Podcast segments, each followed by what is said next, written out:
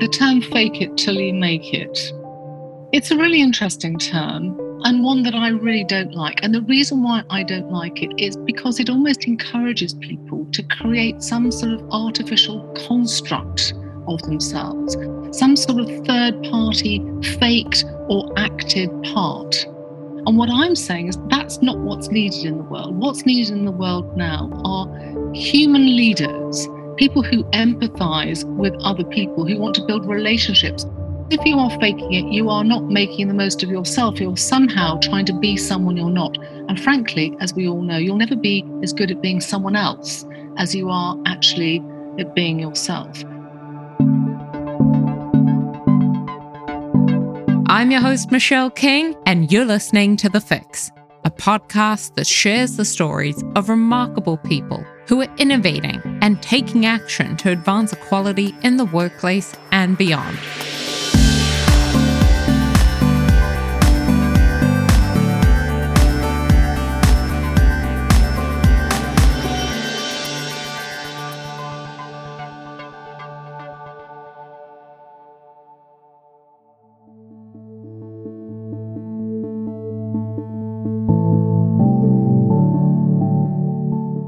You ever feel like everybody around you knows what they're doing, but you don't? Or that somehow you're not actually as competent as you think you are, and soon everybody's going to find out that you're a fraud? Or that somehow you don't actually deserve the achievements that you have? Well, if you feel like this from time to time, the good news is you're not alone.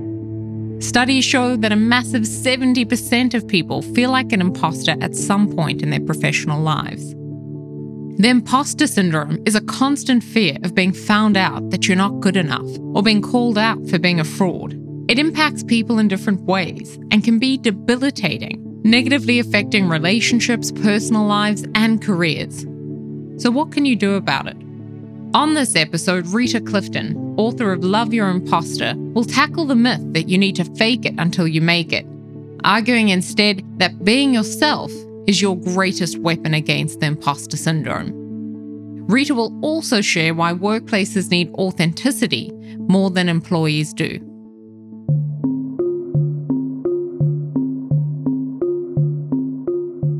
Imposter syndrome was first identified in 1978 by psychologists Pauline Rose Clance and Suzanne Imes.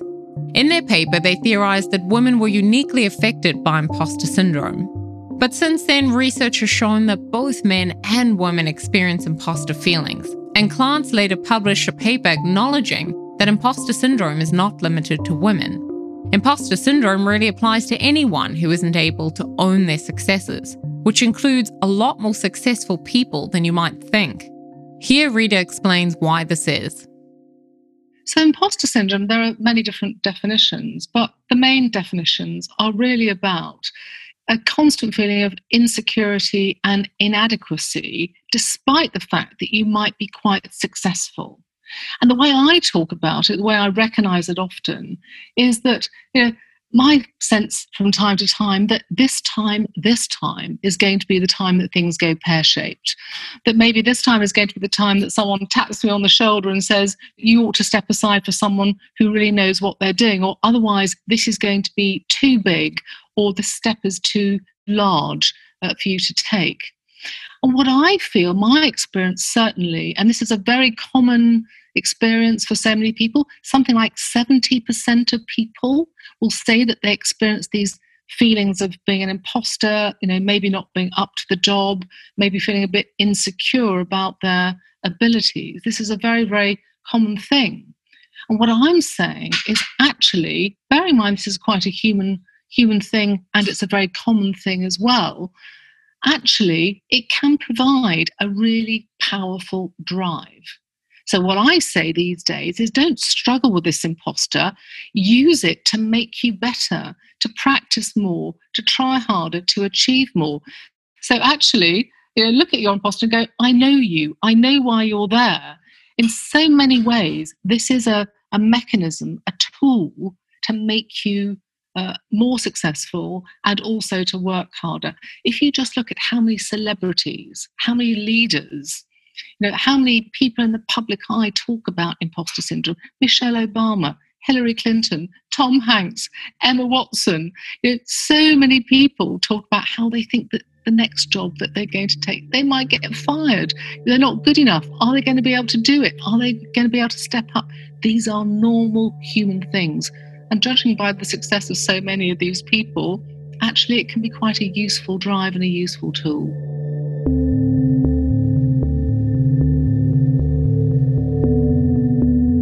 People who suffer from the imposter syndrome are often encouraged to fake it until they make it or act as if, which follows the idea that if you behave like the person you want to become, then eventually you'll become like this in reality.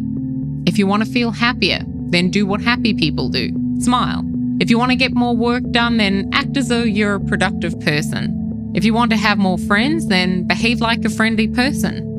This approach is really based off the self fulfilling prophecy that changing your behavior first can change the way you think and feel. But faking it until you make it can be really hard to sustain. And it only works if you correctly identify something within yourself that's holding you back. Behaving like the person you want to become is really about changing the way you feel and the way you think. All of which has to start from a place of authenticity, as Rita explains. You know, the term fake it till you make it, it's a really interesting term and one that I really don't like. And the reason why I don't like it is because it almost encourages people to create some sort of artificial construct of themselves, some sort of third party faked or acted part. And what I'm saying is that's not what's needed in the world. What's needed in the world now are you know, human leaders, people who empathize with other people, who want to build relationships either with customers or staff or indeed uh, with broader society. And I think that goes against the concept of faking it. Because if you are faking it, you are not making the most of yourself. You're somehow trying to be someone you're not. And frankly, as we all know, you'll never be as good at being someone else as you are actually at being yourself. But what I'm saying is crucially important here. You want to be the best of yourself that you can be. And that's why the subtitle of the book is Be Your Best Self, Flaws and All, recognize that you have some human insecurities, some flaws, you know, some quirks. We all have that. Recognize that. And then use them to make sure that you are able to empathize with others and make the best of yourself by learning how to be a good presenter, you know, by learning the numbers, by really getting on top of strategy, by making sure that you are you know, building confidence in others. There are many tools and techniques that you can use to do this, but making the best of yourself, not by some active part. When I was CEO, I think from time to time, I thought I had to act a part. Act a part as someone, frankly, who was maybe chewing concrete blocks for breakfast, you know, trying to you know, be pushy. What felt more natural to me was to be a nurturing type of leader, to get the best out of others. And I wanted to make the best of that me that I felt really could achieve more and do it more in a way that actually I felt I could uniquely do.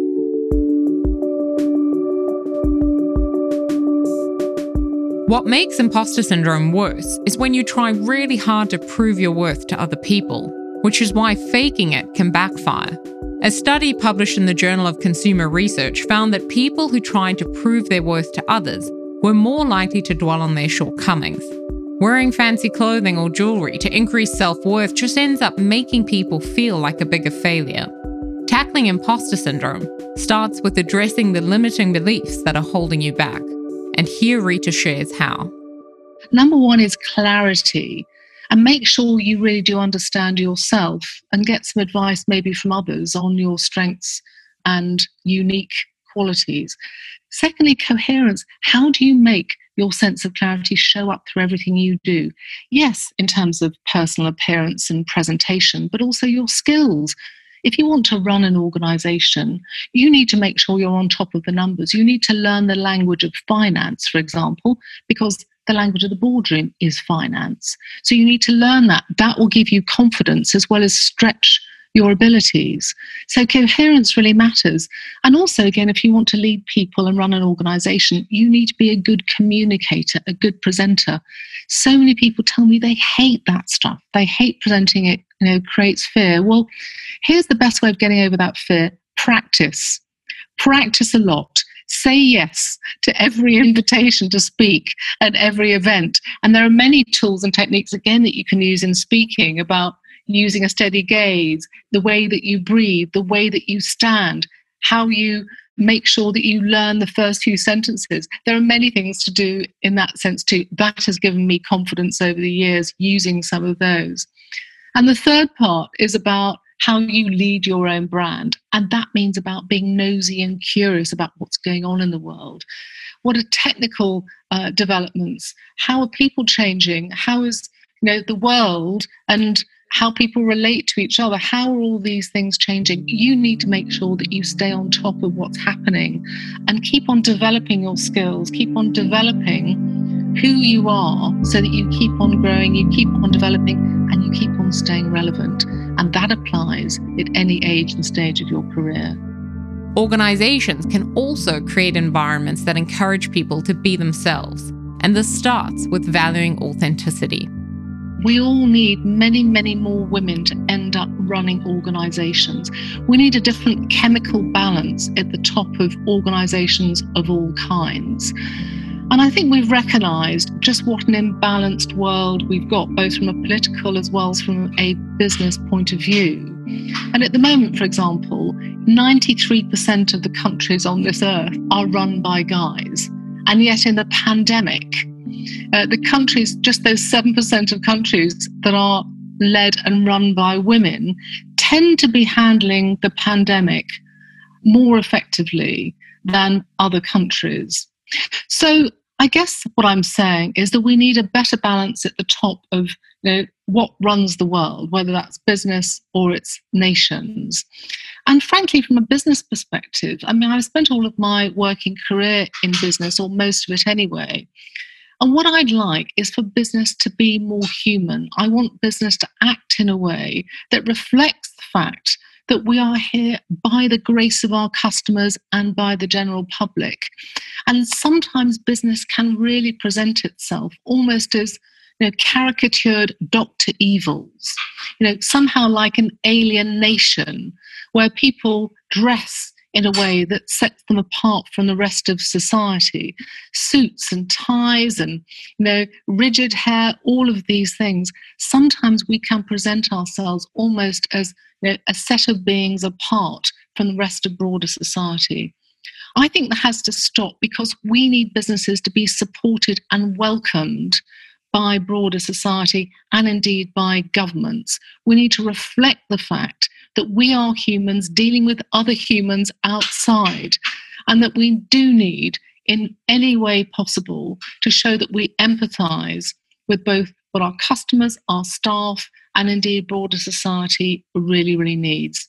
So, why did I do the book? I did the book a, because I really want businesses of all kinds to make sure that they are projecting that they are more human and that they care about what other human beings are preoccupied by, that they have empathy with that. And secondly, that we need a lot, lot more women ending up running organizations at the very top.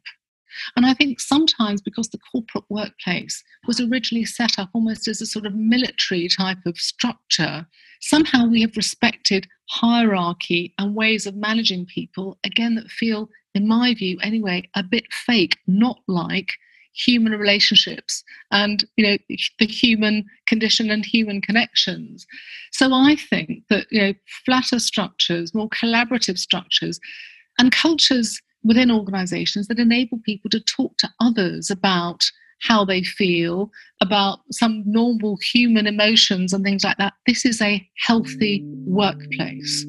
And I think that kind of honesty, that kind of openness about who we all are and about you know the kind of priorities that we might have this creates in my view a more positive and nurturing workplace where everyone can thrive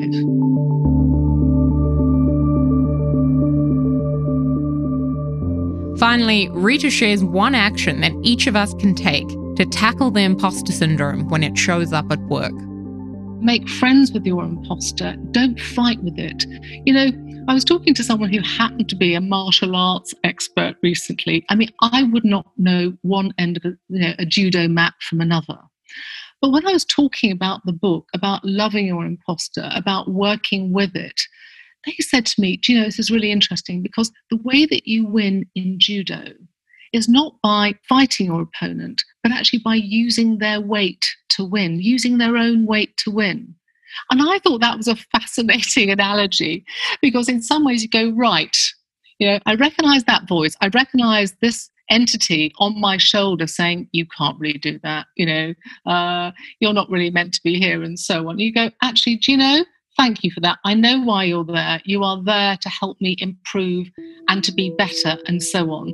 And this feels like a really you know, normal human thing. And maybe, you know, there is a key here in the human mentality whereby we want to move on as a species, we want to develop, and so on. And these drives come from many interesting places, and the imposter drive is one of those things. And if you treat it in the right way, if you recognize it in the right way, you can use it as a positive thing as opposed to something that is debilitating. Now, clearly, if some people do find it debilitating, you need to get some you know, specialist help. But for the rest of people, say, you know, 60% of people, we are looking at something that is all too common and it makes us all human. And that has to be a good thing for us all to take forward.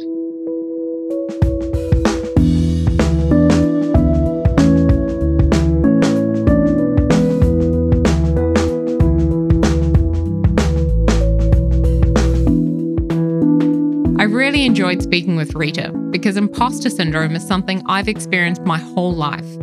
Faking it until you make it just never really resonated with me. The real work is to find a way to show up as yourself.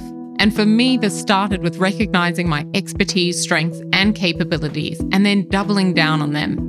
It also required recognizing my achievements and owning them. For some people, writing these down goes a long way to overcoming feelings that you're not good enough. The one thing I know for sure is that the only way to overcome the imposter syndrome is to find a way to be yourself at work.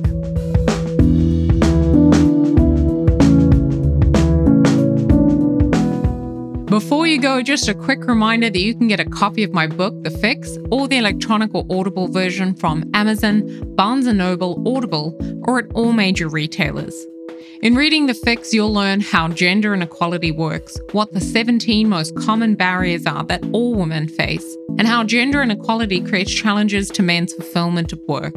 Most importantly, you'll learn what we can do to remove these obstacles and how we can begin to make workplaces work for everyone. So get your copy today and let me know what you think by leaving a review on Amazon. Thanks again for tuning in, and I'll catch you all again next week.